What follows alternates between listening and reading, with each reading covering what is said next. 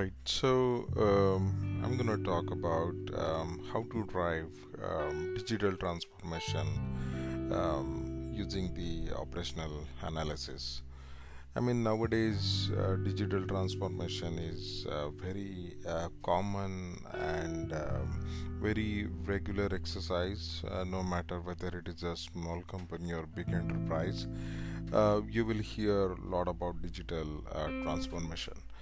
But what important is, like, you know, even before we talk about the digital transformation, right, why are we doing that, right? That question, why question, is extremely important. And if we take the data-driven approach, right, to drive our digital transformation, there are high chances, like, you know, we can achieve, like, you know, desired state which we actually thought at the inception of the transformation. Because many times I have seen many enterprises and the banks and the companies have started, like, you know, digital transformation. They have claimed it successfully concluded, but they have not seen sort of the benefit, like, you know, which they had envisioned at the start of the transformation. And that happens when they try to copy or when they try to cope up with what's happening in the market and really missing on to, like, you know, the areas which actually requires the attention on the ground. And that's where my strong recommendation always is to have a closer look at your code, but at the same time have a closer look at your production, right? What's happening onto your production, right? How customer is interacting with your product and the service, how your product and service behaves in the different situations and the scenarios when customer doesn't behave in the same manner in which, like, you know, product we're expecting them to behave, right? And that's where the actual fun starts.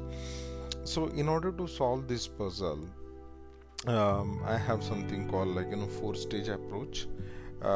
So the first 2 stages are more like, you know, top-down approach, where, like, you know, we use or we recommend to use the domain-driven design as a stage 1, and the stage 2 is where, like, you know, we recommend to use clean architecture along with the clean code and solid design principles, so that, like, you know, we can get, like, you know, what is the gap exists between, like, you know, the targeted state versus, like, you know, as a state, right? And the stage 3 and the stage 4 is basically a bottom-up approach, where, like, you know, have a closer look at, like, you know, your log files, understand, like, you know, what sort of the errors you get, where you get the error, what that means to the customer, what that means to the engineer, what that means to, like, you know, production support system. And then stage 4 is more about, like, you know, building the customer funnel, right? Building the customer journey funnel with the bottom-up approach, because customer journey is a very recent phenomena, right? I mean, very recent phenomena from the engineering implementation standpoint, right? I mean, if you look at the code base, which is, like, you know, 10 years old, or which is, like, you know, even 8 years old or more than that, you won't see, like, you know, people have written a code to the today's customer journey. Obviously, they had written a code for the requirement which were, like, you know, important at that point of time. They wrote a code for change request. They wrote a code to fix, like, you know, some specific issues which occurred, like, you know, in the journey of this product and service, right? So it's very important to have that reverse engineering basis of, like, you know, what you see into the log files, and then what you see into the code base, and then build the customer journey funnel to see, like, you know, what that means to your business, right? So these are the pretty much, like, you know, 4-stage approach when it comes to operational analysis driven digital transformation. So let me talk about, like, you know, all these 4 stages briefly. So stage 1, no-brainer. It's, like, you know, taking the domain-driven design, having a working session with your product management team to understand, like, you know, what sort of the domains exist into that problem space, what sort of the subdomain exists, what sort of the domain event exist and what is the sequence of those domain events, right?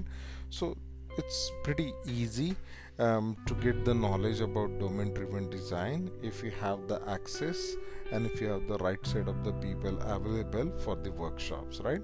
Because that's pretty much like, you know, the first thing you can understand, right? The second thing is then is take these domain driven design artifacts and then blend that with the clean code and the clean architecture principles and apply those onto the code base, right? So what happens the moment you do that, what you get is like, you know, the gaps, obviously, right? Because we are approaching the top down, which is like, you know, more from the targeted state perspective, and the code base is like, you know, what you have, right, historically, and that helps to know like, you know, what sort of the gaps exist into your code base, right? And that gives like, you know, pretty much understanding about like, you know, what is that area which needs the attentions, right? Or what sort of the patterns already exist or baked into your code base, and what sort of the anti-patterns like, you know, have been generated because of like, you know, historical movement into the code, right? So these two stages are more to identify like, you know, what sort of the target state you are looking for, and then what sort of the gaps exist into your code base, right, by applying that target state onto the as-is system. Now let me get into the other side of the spectrum, right? That is the bottom-up analysis, right?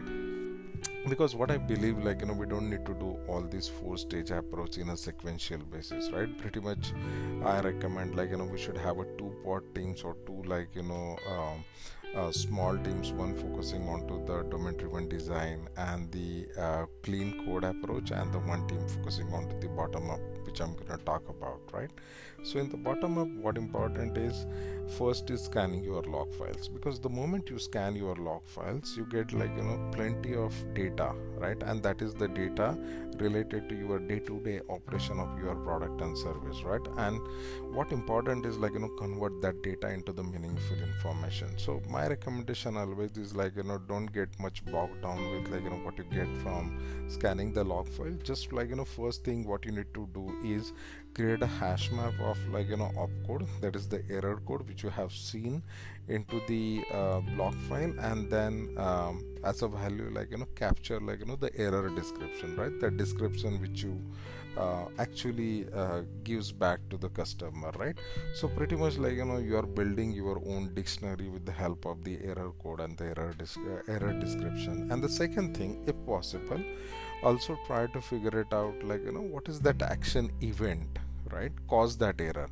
Now I'm pretty much like, you know, specific about action event, right? I'm not talking about the action class or action component or like, you know, subsystems or the interface, right? So it's very important to create like, you know, the dictionary or the second hash map between like, you know, the action code or the action event and the error code on which you have seen the error, because many times you will find like, you know, many to many like, you know, mapping between like, you know, action event and the error code, and vice versa. That's what I said, many to many, one error code associated with multiple actions, right? So it's very important to take that like, you know, combined view into the considerations, right? And then four stages like, you know, take the inputs coming from the stage 2 and stage 1, that is the domain events, and map that onto your like, you know, sequence of events which you see into the log files, and build like, you know, a customer journey funnel, and then try to analyze like, you know, what that means, right?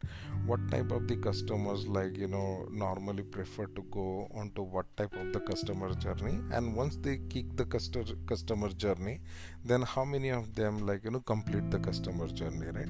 Now there could be multiple reasons why customer is not completing the customer journey, right?